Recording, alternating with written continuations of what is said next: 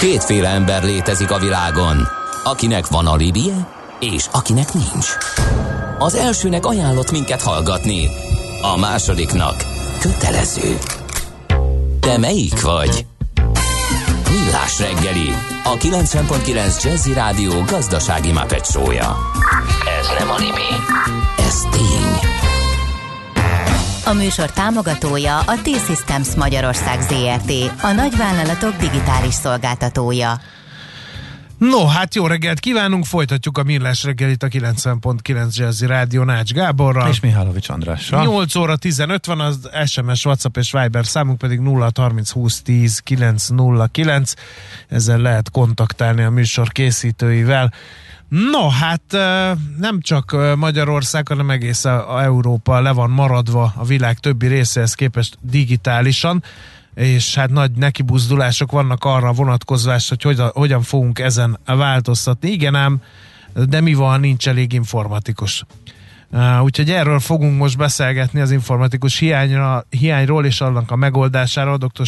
Sojmer Károly Balázsjal, az Innovációs és Technológiai Minisztérium digitalizációért felelős helyettes államtitkárával. Jó reggelt kívánunk! Jó reggelt kívánok!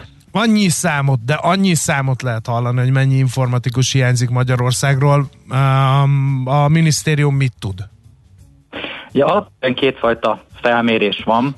Az egyik azt mondja meg, hogy most éppen aktuálisan hány nyitott álláshely van. Uh-huh. Ez is egy fontos mutató.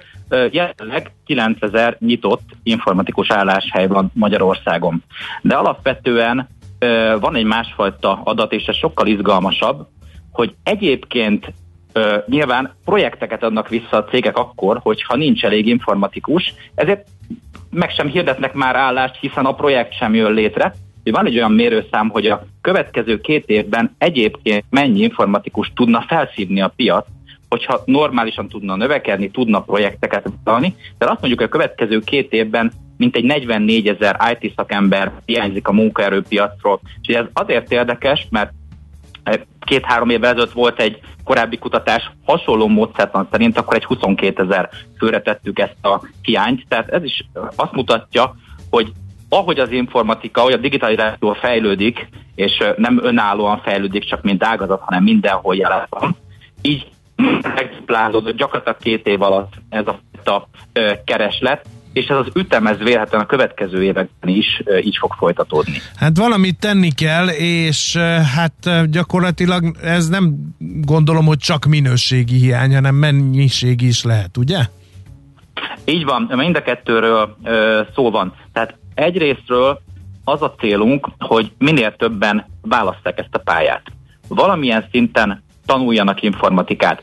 Az elsődleges célunk egyébként, és erre indítottuk a Programozda Jövőt elnevezésű programunkat, elsődleges cél az, hogy minél többen egyetemen végezzenek. Hát egyetemen tanuljanak informatikát, mert azt látjuk, hogy azért az állásajánlatoknak a kétharmada egyetemi végzettséget kíván, és ezeknek is egy jelentős része mester képzettséget. Tehát bár minden szinten szükséges van az informatikai tudásra, igazából azok döntenek jól, akik már az egyetemi irányt választják időben, megszerzik a mesterképzést, és így gyakorlatilag tizedekre egy nagyon komolyan prosperáló munkát tudnak maguknak biztosítani. Fizetés, a fizetést is értem ez alatt, jól fognak keresni, illetve folyamatosan izgalmas és új feladataik lesznek, és lesz rájuk szükség. Tehát azt gondolom, talán a harmadik a legfontosabb, hogy ez egy élethosszig tartó igény, ez nem olyan, hogy egyszer csak majd már nem kell informatikus, tehát én azt gondolom, hogy azok döntenek, hogy akkor egyetemi végzettséget szereznek, és, és ezt a pályát választják mm. magyarul.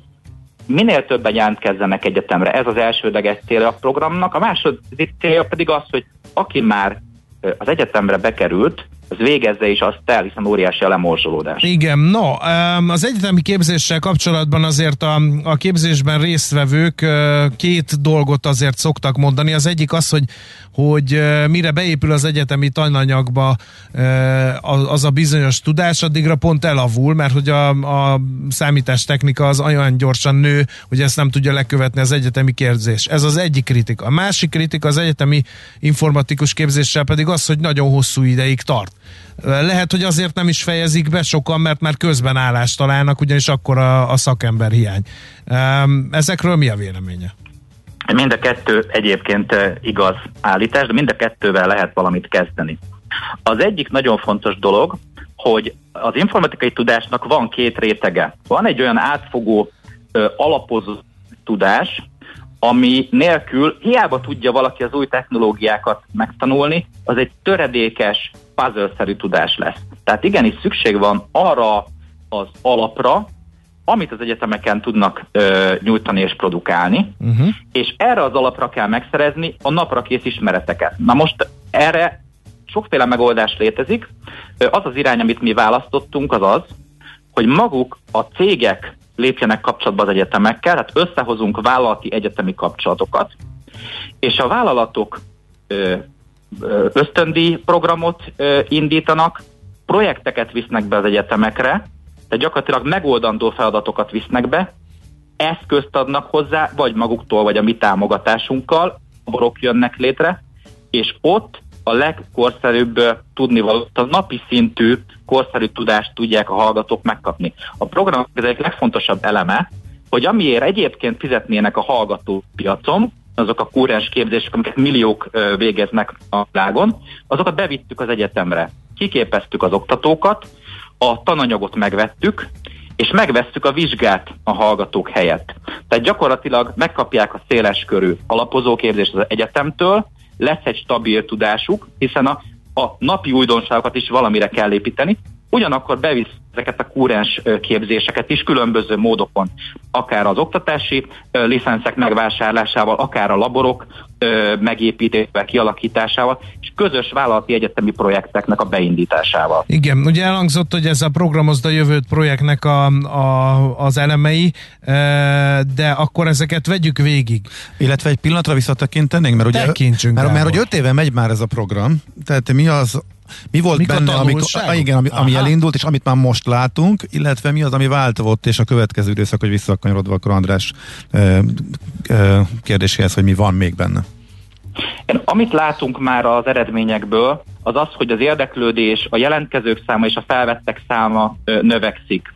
Ö, hazudnék, ha azt mondanám, hogy most ezzel megoldottuk a problémát, hiszen ez a növekedés ez minimális, és ö, a, tehát jelentősnek nevezhető, de ahhoz képest minimális, hogy a piaci igények hogy nőnek. Uh-huh.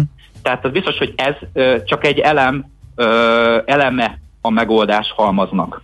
Ö, ami az egyik legfontosabb javulás, és ez kifejezetten a programnak köszönhető, úgy véljük, az, hogy a mesterképzése jelentkezőknek a, az aránya növekszik. Ugye pont az előbb elhangzott, hogy túl hosszúnak tartják az egyetemi képzést, tehát akkor gyakorlatilag BSC, BSC szinten ki lehet szállni, vagy akár még hamarabb valaki egy év után elhelyezkedik, de nem azt mutatják a számok, hogy meghallgatják, megértik a hallgatók, hogy igenis a mesterképzésre is jelentkezni kell. Egyébként nagyon fontos, hogy, hogy valóban az lemorzsolódásnak, azon túl, hogy nem könnyű nyilván az egyetemi képzés, az is egy eleme, hogy megkeresik a cégek állássajánlatokkal azokat a hallgatókat, akik egy egyetemre járnak. Azt mondják, hogy fú, hát én már most tudok keresni, miért végezzem el az egyetemet? Azért kell elvégezni, mert igen, most tud keresni, de az a pályafutás, az a karrierív, amit ö, egy éves egyetemi tanulmány után be tud futni, az egész más lesz statisztikailag nyilván, mint hogyha valaki egy mesterképzésen részt vesz. Persze vannak azok a példák, tudjuk azokat a zseniket, akik egyet, ott hagyták az egyetemet egy nap után, és milliárdosok lettek, de hogyha statisztikailag a nagy átlagot nézem, azt mondom, hogy szükség van az egyetemi végzettségre. A másik nagyon fontos, és ez egy közelmúltban tulajdonképpen az egyetemi vezetőkkel való beszélgetésből derült ki, hogy a lemorzsolódás az csökken. Tehát a programot megelőzően 50% körüli, vagy akár még nagyobb 60%-os lemorzsolódási arányról beszéltek, tehát ők felvetteknek ekkora részegyszerűen lemorzsolódott, és most ez a lemorzsolási arány csökken, tehát egyre többen fejezik be, akár a BSC-t, akár az MSC tanulmányokat. Uh-huh. No, akkor vegyük sorra ennek a programnak az elemeit. Elhangzott, hogy vannak bizonyos hallgatói laborok. Ezek micsodák, hogy működnek, mit kell tudni róluk? A hallgatói laborok esetében ugye azt vizsgáltuk, hogy az egyetemeknek mire van szükségük. Kik azok a partnerek, akik esetleg már a régióban jelen vannak, akikkel már van egy jó együttműködés, illetve azt vizsgáltuk, hogy melyek azok a végzettségek, képzettségek, amik, amelyek a piacon ö, kúrensek. Ezeket azonosítva, ezek nagy ö, világcégeknek a, a megoldásai alapvetően, ezeket azonosítva beszereztük azokat a legfontosabb eszközöket egyrészt, ö, amivel ezt a képzettséget meg lehet szerezni. Tehát itt adott esetben nem csak számítógépekre kell gondolni, hanem mondjuk olyan ö, hatalmas ö, ö, hálózati eszközökre, amelyek az informatikai szolgáltatóknál, távközlési szolgáltatóknál működnek a gyakorlatban. Tehát egy ilyen félszobányi ö, hálózati eszközt kell elképzelni. Az ehhez kapcsolódó szükséges egyéb hardverek és szoftverek, ezeket megvásároltuk, ezt hívjuk labornak, de ami még fontosabb ennél, hogy ott vannak a tananyagok. A tananyagokat kurzusba építve megszerzik, megtanulják a hallgatók, és utána levizsgáznak belőle. És szerzik azt a képzettséget, amit egyébként a világon bárhol elismernek, és ez, ezt a bizonyos napra készséget biztosítja. Ez egy nagyon fontos ö, elem, azt gondolom. Uh-huh. Ö, meghívtunk vendégoktatókat, hiszen a másik ö, fontos kérdés, hogy vajon azok a tanárok, akik az egyetemen tanítanak, és egyébként elsősorban tanítással foglalkoznak, ismerik a legújabb trendeket. Nyilván nagyon sokan ismerik, nagyon sokan nem. De hívjunk be olyanokat, akik elsősorban nem tanárok, hanem a piacon projektekben dolgoznak, ismerik a legújabb technológiákat, és erről kurzus tudnak tartani. Hívjuk be az egyetemekre, és hallgassanak erről a hallgatók. Gyakornoki program ugyancsak... Na ezt akartam kérdezni, eh, mert hogy ez még mindig az elmélet. És ugye a magyar felsőoktatás gyakran éri a nemzetgazdaságban helytálló cégek részéről az a kritika, hogy nem elég gyakorlatorientált. Hát ha valahol az informatikában ez nagyon fontos. Világos. Nagyon fontos az, hogy olyan gyakornoki programot indítottunk a vállalkozásokkal közösen, amely biztosítja azt, hogy tud tanulni, tud dolgozni tanulás mellett a diák, tehát el tud helyezkedni egy vállalkozásnál, de arra is figyelünk, olyan feltételrendszert támasztottunk, támasztottunk a vállalkozások felé, hogy a hallgatókat ne vonják ki teljesen az oktatásból. Tehát meghatároztuk, hogy vizsgai időszakban vagy szolgalmi időszakban maximum ö, hány munkaórát végezhetnek. Tehát gyakorlatilag ö, a hallgatókkal is megállapodtunk, hogy nem hagyhatják ott az idő alatt az egyetemet, és ezért természetesen ösztöndíjat kapnak, tudnak dolgozni és tudnak tanulni. Tehát ne vonjuk meg a, a plusz munkaerőtől, a munkaerőt a vállalkozásoktól, de ne vonjuk meg a tanulásnak a lehetőségét a diákoktól. Azt gondolom, hogy ezek, ezeket a célokat tudjuk a gyakornoki programunkkal biztosítani. Uh-huh. Látok, hogy vannak élményközpontok, hát ez inkább a turizmusból ismert kifejezés nekünk, ez hogy működik az informatikában? És mi a célja egy élményközpontnak? Ugye amellett, hogy a lemorzsolódás ellen dolgozunk, meg akarjuk szólítani azokat, akik pályaválasztás előtt állnak. Én azt gondolom, hogy az IT élményközpont a lehető legjobb mód erre.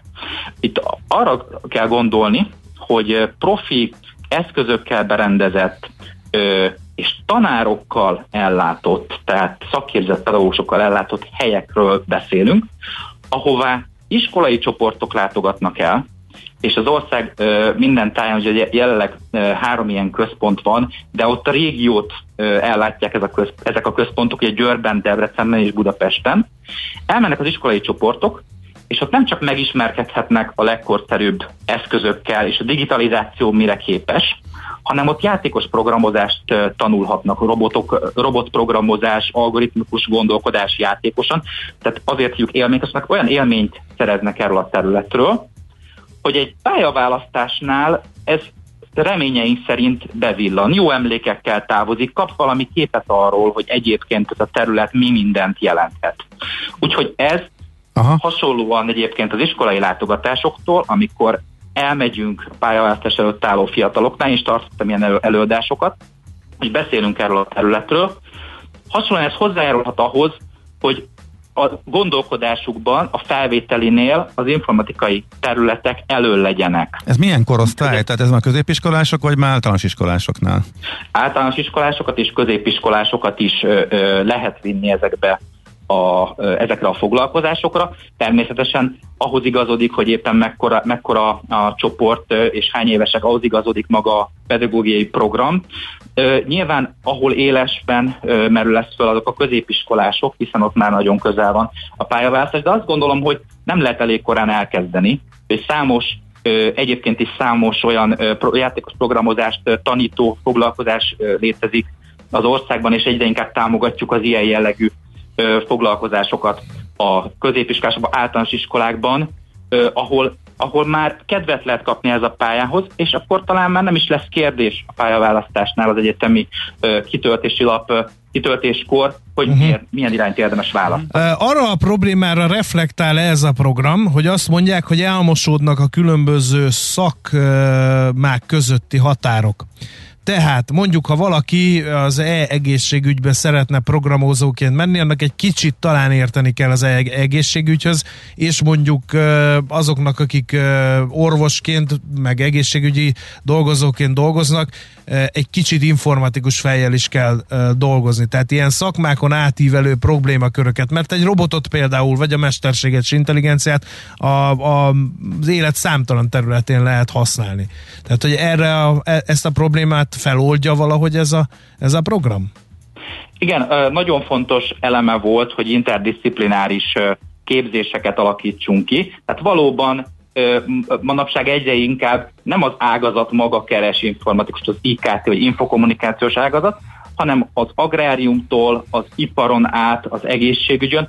Szükség van olyanokra, nem feltétlenül programozók egyébként, hanem informatikához, digitalizációhoz értő szakemberek, akik egyébként az adott ágazatot is jól ismerik. Úgyhogy olyan képzéseket alakítunk ki, és ezekből konkrétan egyetemeken elindítandó képzési programok lesznek, amelyek például az agrárium területén képeznek informatikusokat, az ipari folyamatok támogatásában, az ipar 4.0-ban aktívan résztvevő informatikusokat képeznek, vagy, vagy akár gondolhatunk itt az e-egészségügyre is, amellett, hogy hogy arra is szükség van, hogy bizonyos technológián, speciális rész technológiára reflektáló képzések induljanak, ahogy a, az IT biztonság nagyon fontos, vagy a virtuális és kiterjesztett valóság, tehát egyes rész területeken is indítunk, és valóban ágazatokon átnyúló képzési programokat is kidolgozunk. Uh-huh. Jó, hát azt hiszem, hogy értjük a programot, és hát mindannyiunk érdekében sok sikert kívánunk ennek a leg, lebonyolításához. Ránk fog férni ez a sok informatikus, aki kikerül onnan. Köszönjük szépen a beszélgetést! Én is köszönöm. Minden jót kívánunk a viszonthallásra.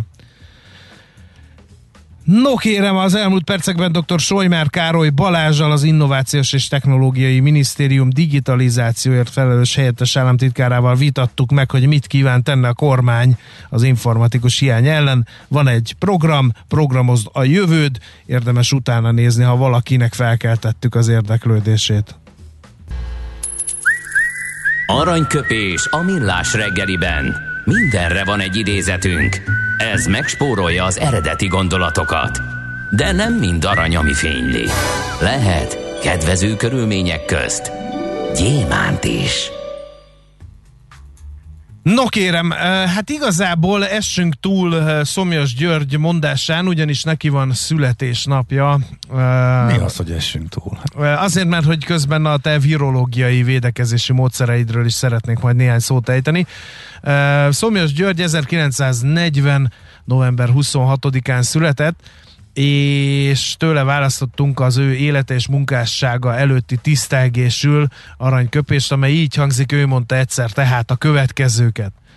Vállaltam a lokális témát, a filmjeim a magyar környezetben érvényesek, a mondandón nem megy át igazán idegen közegben. Így hát nem lettem világhírű, de ezt egy cseppet sem bánom, mondta ő. Voltak egyébként filmsikerei külföldi fesztiválokon, Jó, tehát hát fölmerül, hogy lehetett volna. Hát úgy tűnhet, mintha egy kis álszerénys, de nyilván lehet, hogy van benne egy kis túlzás, de van valóság igen. alapja, igen. Igen, igen, és... Te pedig azzal, hogy sarkig kitártad a süvítő november végi szélnek az ablakot, én nagyon megköszönöm, hogy egyrészt a vírusok elleni küzdelemben vállaltan bevetetted magad, másrészt abban is, hogy én továbbra is szeretnék februárban valamikor sátorozni egy magyar középhegységben, és hogy ezzel a húzással az én kék zsír építési folyamatomat támogatott. Tehát még ezt mindenképpen, de nem lehetne lassan becsukni? De azonnal. Köszönöm. Aranyköpés hangzott el a millás reggeliben. Ne feledd, tanulni ezüst, megjegyezni arany. A mozgás jó, a mozgás egészséges, a mozgás motivál, serkenti a gondolkodást és fiatalít. Aki mozog, az boldog ember és kevésbé stresszes. Pályán, ösvényen, vízben, nyeregben, egyedül vagy csoportosan, labdával vagy anélkül, mindegy. A lényeg, hogy mozog. Épp testben. No kérem, a következő vendégünk itt a műsorban nem más, mint dr. Barna Krisztina, az AFIDE, a Magyarország képalkotó diagnosztika orvosigazgatója. Jó reggelt kívánunk! Jó reggelt kívánok! Jól hallanak? Igen, Igen tökéletesen, minden rendben Köszönöm van. Szépen. A képalkotó diagnosztikai vizsgálatok életet mentenek, de mikor van szükség képalkotó vizsgálatokra? Lépten nyomon? Hát először én talán tisztáznám, hogy mit is nevezünk képalkotó vizsgálatoknak. Ezek ugye olyan diagnosztikai eljárások, amelyek az emberi szervezet valamely részéről szemmel látható képet készítenek. Ennek több fizikai ö, módszere vagy fizikai alapja van. A legismertebb ugye a hagyományos röntgensugárzás, amely azonban nem csak a röntgenfelvételek készítésénél, hanem a komputertomográf, vagyis a CT vizsgálatok alapját is adja, illetve az emlő speciális vizsgálata, a mammográfia is ezzel készül, és a csontsűrűség mérésre is ezt használjuk. A mágneses magnezáncián alapul az MR vizsgálat, de ide tartoznak a különböző ultrahangvizsgálatok és a sugárzó izotóppal történő izotóp diagnosztikák is. És akkor, hogy mikor is van erre szükség? Igen, igen hát, mi, már, igen. mi már öreg legények Illetve, vagyunk, hogy, hogy találkoztunk. Milyen arányban ezzel. használják szűrésre, amikor még nincsen semmi baj az embernek, vagy amikor már tünetekkel megy az ember Pontosan és kivizsgálja? szerettem volna hogy ugye optimális esetben az egészségtudatosság részeként és az egészségmegőrzés érdekében a rendszeresen részt vettünk ugye szűrővizsgálatokon, és ezeknek a vizsgálatoknak a keretében találkozunk a képalkotó vizsgálatokkal. A szűrővizsgálatok célja, hogy a még teljesen panaszmentes páciensek esetében felfedezzük az esetleges betegségeket, kóros állapotokat, amikor azok még semmilyen panaszt nem okoznak.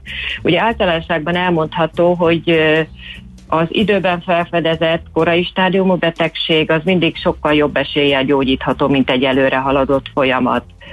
Ugye a, de meg kell említenem, hogy a szűrések során azonban ugye nem csak képalkotó vizsgálatokat ö, ö, végzünk, illetve nem csak azokra van szükség, hanem különböző szakorvosi és labordiagnosztikai vizsgálatokra is. Az AFIDA Magyarország privát centereiben ezekre mind ö, van lehetőség, nálunk komplex ö, szolgáltatásokat nyújtunk, úgyhogy ezekben a centrumokban ezek a vizsgáló módszerek és vizsgálatok mind egy helyen vehetők igénybe. Ha végigmegyünk a szűréseken, az, az lenne a kérésem, hogy fontossági sorrendben, és azt, jel, azt jelenteni a fontossági sorrend, amit, amit talán legkevésbé ismert, és amit hajlamosak vagyunk elha, elhanyagolni, pedig mondjuk nagyon fontos Mondjuk lenne. egy példát, volt hát, hasonló hogy... beszélgetésünk, és ott mondták például, hogy, a, hogy 50 felett vastagbél szűrés, ami szerintem nincs benne sajnos a köztudatban. Tehát, hogy így Igen. gondoljuk, hogy melyek azok a legfontosabbak, és mikor érdemes ezeket a szűrőt. Hány gyak... éves korban? Meg persze, milyen gyakran, igen. Jó. Tehát ugye akkor kezdjük a vestagdélrákkal, amit önök is említettek. Valóban talán nem annyira ismert. Maga a, rák, a vastagbél daganatos, rosszindulatú daganatos betegsége sajnos nagyon jól ismert, de az, hogy ennek szűrésére van ö, mód, ez talán kevésbé ismert. Ugye itt a virtuális kolonoszkópia jön szóba, ami egy speciális CT vizsgálat, a has kismedence régióját vizsgáljuk, de az a lényege, hogy itt nincs szükség a bélbe bevezetett eszközre, az endoszkópra, hanem nélkül tudunk egy virtuális képet alkotni a bélrendszer belső felszínéről, a, a nyálkahártyájáról, és így tudjuk felfedezni azokat a polipokat, amelyek gyakorlatilag a vastagbérák elő szobájának tekinthető, tehát amelyek a, a vastagbérrákot megelező állapot ö, jelei lehetnek.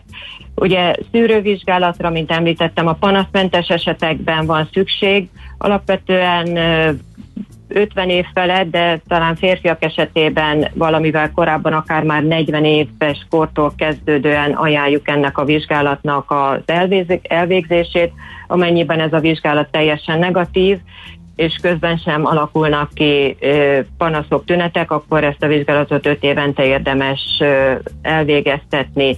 Felhívnám azonban a figyelmet, hogy ez valóban csak a szűrés esetében alkalmas ez a módszer, ha valakinek már valami konkrét panasza van, akkor az eszközös vizsgálat nem kerülhető el. Uh-huh. Ugye sajnos majdnem ugyanilyen, sőt gyakoriságában hasonló a tüdőrák, amelynek hát ugye szűrőmódszere régebb óta ismert, ugye a tüdőszűrésnek is ez lenne a lényege, de azért ma ennél már jobb felbontást és érzékenyebb módszert is tudunk, ez pedig a csökkentett sugárdózissal végzett tüdő CT vizsgálat.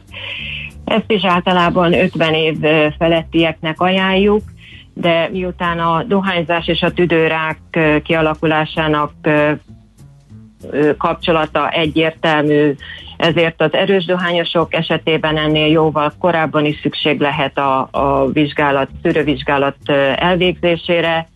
Erre van egy speciális fogalom, a csomagév, tehát aki eléri a 20 csomagév dohányzási anamnézis, az ő esetében már meg kell kezdeni a szűrést. Ezt úgy számoljuk ki, hogy aki ugye napjönta egy csomagot szív 20 éven keresztül ez adja ki a 20 csomagévet, és hát ebből ki lehet számolni, ha valaki ne adjék napig két csomaggal szível, akkor már 10 év alatt eléri ezt a veszélyes állapotot. Mm-hmm. Um, Általában véve van olyan szabály, doktornő, hogy amit így hajtogatnak városszert, hogy 40 felett évente szűrjük magunkat? Hát alapvetően ö, általános tekintetben igen, beszélhetünk erről, de akkor, akkor itt visszautalnék arra, hogy akkor itt nem csak a képalkotó vizsgálatokról uh-huh. van szó, hanem, hanem általában ilyenkor több vizsgálat, alapvetően so, leginkább ugye elég kiterjedt laborvizsgálatok is készülnek, és hát attól függően, hogy, hogy ö, milyen korosztályú páciensről van szó, különböző szakorvosi vizsgálatokra is szükség van, a 40 év az egy általában ugye én is említettem itt többször is a 40 évet, de talán akkor még megemlíteném az emlőrák szűrését, ami, ami nagyon-nagyon fontos, és ezt valóban legkésőbb 40 éves korban ajánljuk elkezdeni, és egy, de maximum két évente rendszeresen részt kell venni ezen a, a szűrővizsgálaton. Az emlőrák szűrésének igen, a mai napig a röntgen mammográfia az alapmódszere. Uh-huh. Sajnos elég erős tévhitek vannak arról, hogy mi minden mással, többek között ultrahanggal lehet emlőrákot szűrni, ez így nem igaz. Úgyhogy erre nagyon szeretném felhívni a figyelmet. És ha a hölgyekről uh-huh. külön szót ejtettem, akkor még a prostata rossz indulatú daganatáról ejtenék néhány szót. Ugye szintén 40 év fölött a férfiaknak ajánlott az évenkénti urológiai szűrés, amely hát a szakorvosi vizsgálaton és a, a speciális laborvizsgálaton túl képalkotó vizsgálatot is tartalmaz, rutinszerűen általában az ultrahangot, de ennél sokkal-sokkal jobb, érzékenyebb módszer a multiparametrikus MR vizsgálat, amely során több síkú és nagyon sokféle mérés készül, és így nagyon nagy érzékenységgel tudjuk vizsgálni a, a, a prostatát, ahol az esetleges egészen apró elváltozások is időben felismerhetőek. No most akkor kanyarodjunk rá egy gyakorlati problémára, hogyha ez a döntés megszületik, és tényleg nagyon éber és nagyon öntudatos az ember, és szeretné időnként szondáztatni az egészségét, akkor elmegy a körzeti orvoshoz, a körzeti orvos kezében nyom egy papírt, amin van 50 féle telefonszám, amelyeket soha nem vesz fel senki, mert nagyon-nagyon nehéz bejutni bármilyen ilyen képalkotó szűrővizsgálatokra, meg talán még inkább. Érdekes lehet, hogy például önök magánegészségügyi szolgáltatóként milyen határidőkkel dolgoznak. Tehát ha én most azt mondom, hogy szeretnék a jövő hétre valamilyen időpontot, az megoldható, vagy azért itt is vannak várakozási idők? Hát erre nehéz egy szóval válaszolni. Ez azért nagyon függ attól, hogy milyen képalkotó vizsgálatot szeretne igénybe venni, illetve hogy ezen kívül vannak-e még egyéb szempontjai a hozzánk jelentkező páciensnek, ugyanis mi több helyszínen dolgozunk, Igazából három nagy privát egészségügyi centrumunk van, az egyik a belváros szívében a Bankcenter, a budai oldalon a Mamut 2 központ, és a frekventált 13. kerületben pedig a Váci Greens egészségközpontunk.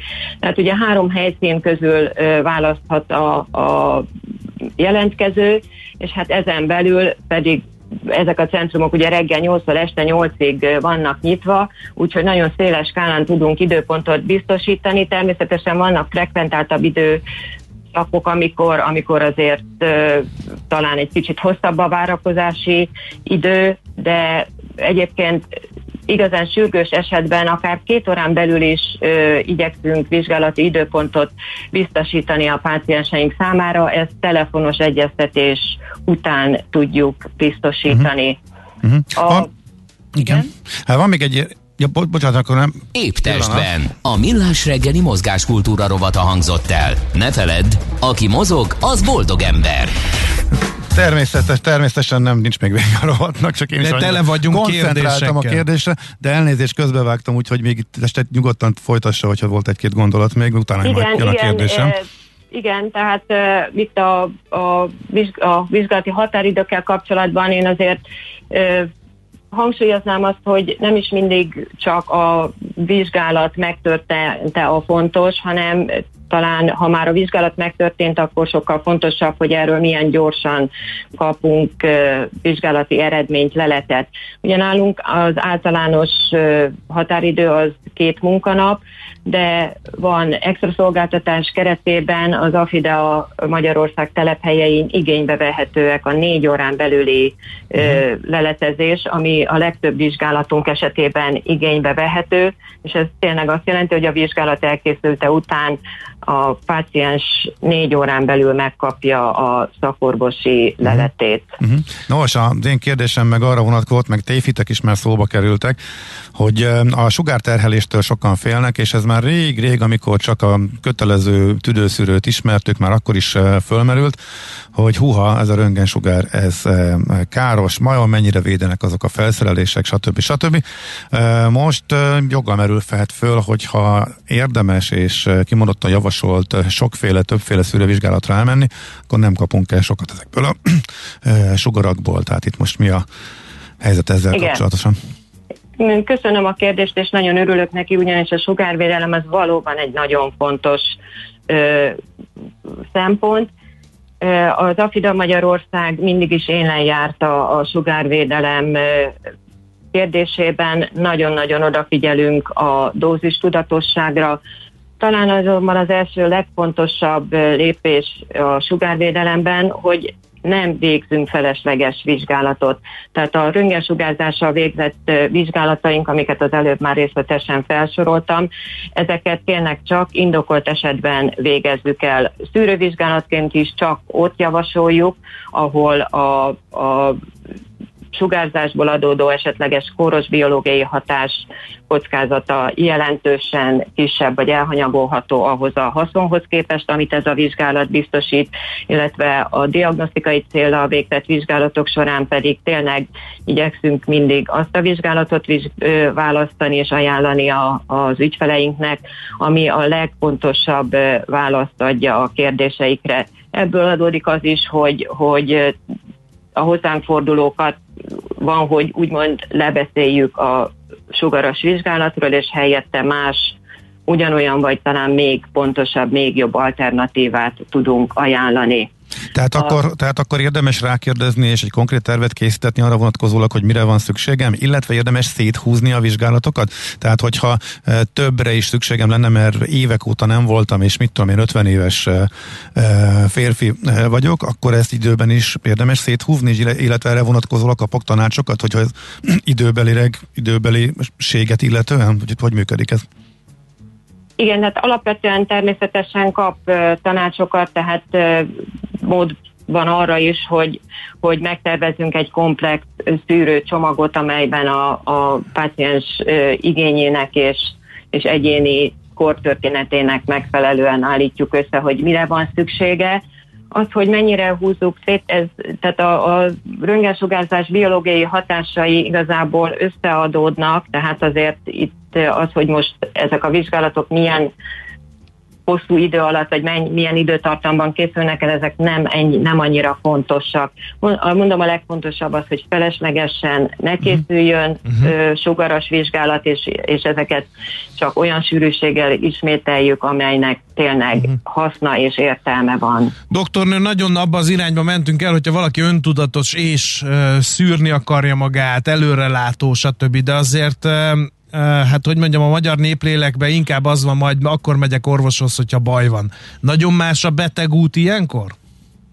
Hát ugye, ha már baj van, ha valakinél konkrét tünetek jelentkeztek és panaszai vannak, hát akkor értelemszerűen és érthető módon számára minden rögtön nagyon sürgős lesz, és mielőbb szeretne vizsgálatot, szakvéleményt, és hát ha szükséges, akkor pedig kezelést.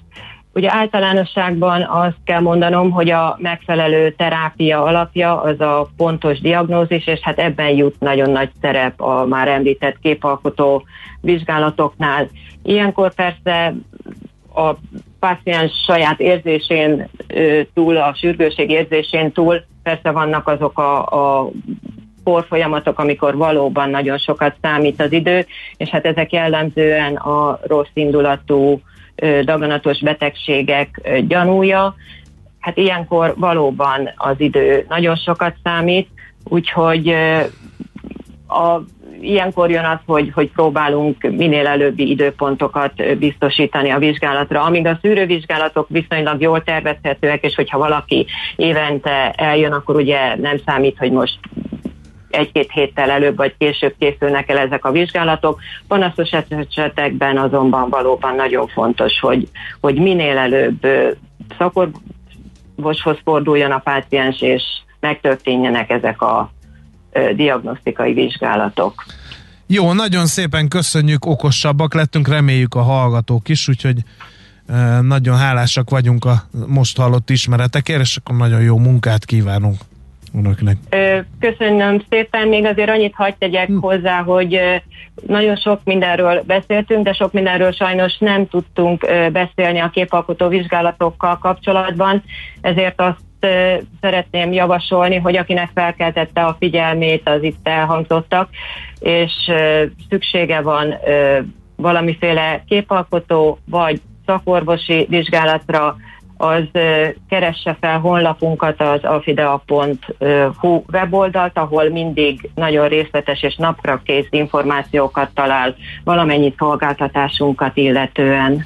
Igen.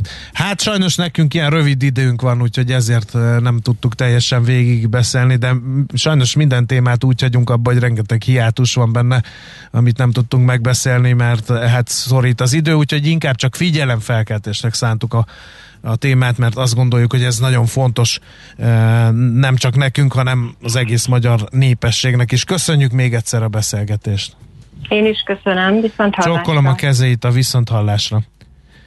Hát az elmúlt percekben a képalkotó diagnosztikai vizsgálatokról volt szó, mint hallhattátok, dr. Barna Krisztinával vitattuk meg a kérdést. Ő az AFIDE, a Magyarország képalkotó diagnosztika orvosigazgatója. És ha már itt egészségügyi témánál vagyunk, megjött a válasz a miniszterelnöki reggeli rádióinterjúból arra a kérdésre, amit én föltettem a hét elején. A lapokat átböngészve sem találtam rá konkrét választ azt követően, hogy a gyerekek oltását is jóváhagyta az Európai Gyógyszerügynökség, tehát hogy mikortól lesz erre lehetőség Magyarországon. Orbán Viktor válaszolt, és megmondta, hogy december 20-án érkezik az a szállítmány, amiből már erre lesz lehetőség, tehát a harmad dózisú Pfizer akkor fog Igen. érkezni. Úgy, ut, már csak az a kérdés, utána mennyi időre van szükség ahhoz, hogy elkezdjék. Pont a karácsony időszakban ez egy jó kérdés. Miközben ez ugye zajlik, azóta mm, a tőzsdék, a devizapiac és a többi, és a többi már retteg az új szupervariánstól. Bizony. Dél-Afrikában azonosították.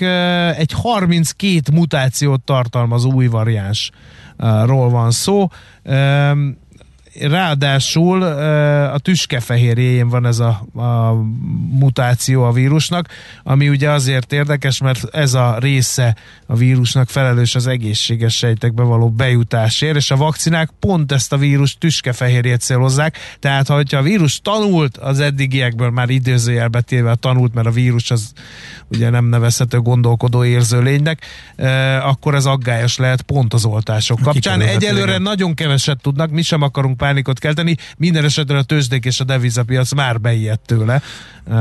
De nem csak a tőzsdék és a devizapiac, például Nagy-Britannia az rögtön a tegnapi tudományos bejelentés után órákon belül fölfüggesztette a Dél-Afrikából érkező járatok fogadását. Tehát ma déltől betiltották a repülést is. Tehát itt... Mert hogy Dél-Afrikában az előforduló eset számnak a 90%-áért már ez az új szuper van. Nem, még csak, né, még csak néhányat, hát viszonylag keveset, kevésnél nézik meg ez a szekvenálás, vagy hogy hívják ezt a módszert, ami, amikor megvizsgálják, hogy pontosan melyik mm. variáns, és még vizsgálják a tudósok, de az, hogy az első hírre, ez tényleg egy komoly cuccnak Elsőre tűnik. komolynak tűnik, igen. Úgyhogy hát reméljük, hogy reméljük, hogy nem az lesz. Minden esetre ijegység az van tudományos uh, szinten is, meg hát mondom, meg az, az, országok, az országok is egyből elkezdtek rá reagálni, meg a piacok is. Úgyhogy Érdemes megnézni a portfólió kezdő lapját, ahol gyakorlatilag az első pár hír, ugye gazdasági portáról van szó, de az első pár hír ez uh, erről szól. És hát sajnos ez erről fog szólni majd a utazásos rovat is, mert kénytelen erről szólni, mert ez is, meg hát ettől függetlenül is a jelenlegi helyzet befolyásolja e, leginkább. Amellett, hogy e, ma van a fekete péntek, és óriási akciózás is van. Azaz, a ne vásárolj semmit. igen. Már egyes nálad, olvasatban nálad, fekete péntek van, másik olvasatban ne vásárolj semmit nap. Úgyhogy ezzel is fogunk majd foglalkozni, csak Schmidt Andi hírei után. Műsorunkban termék megjelenítést hallhattak.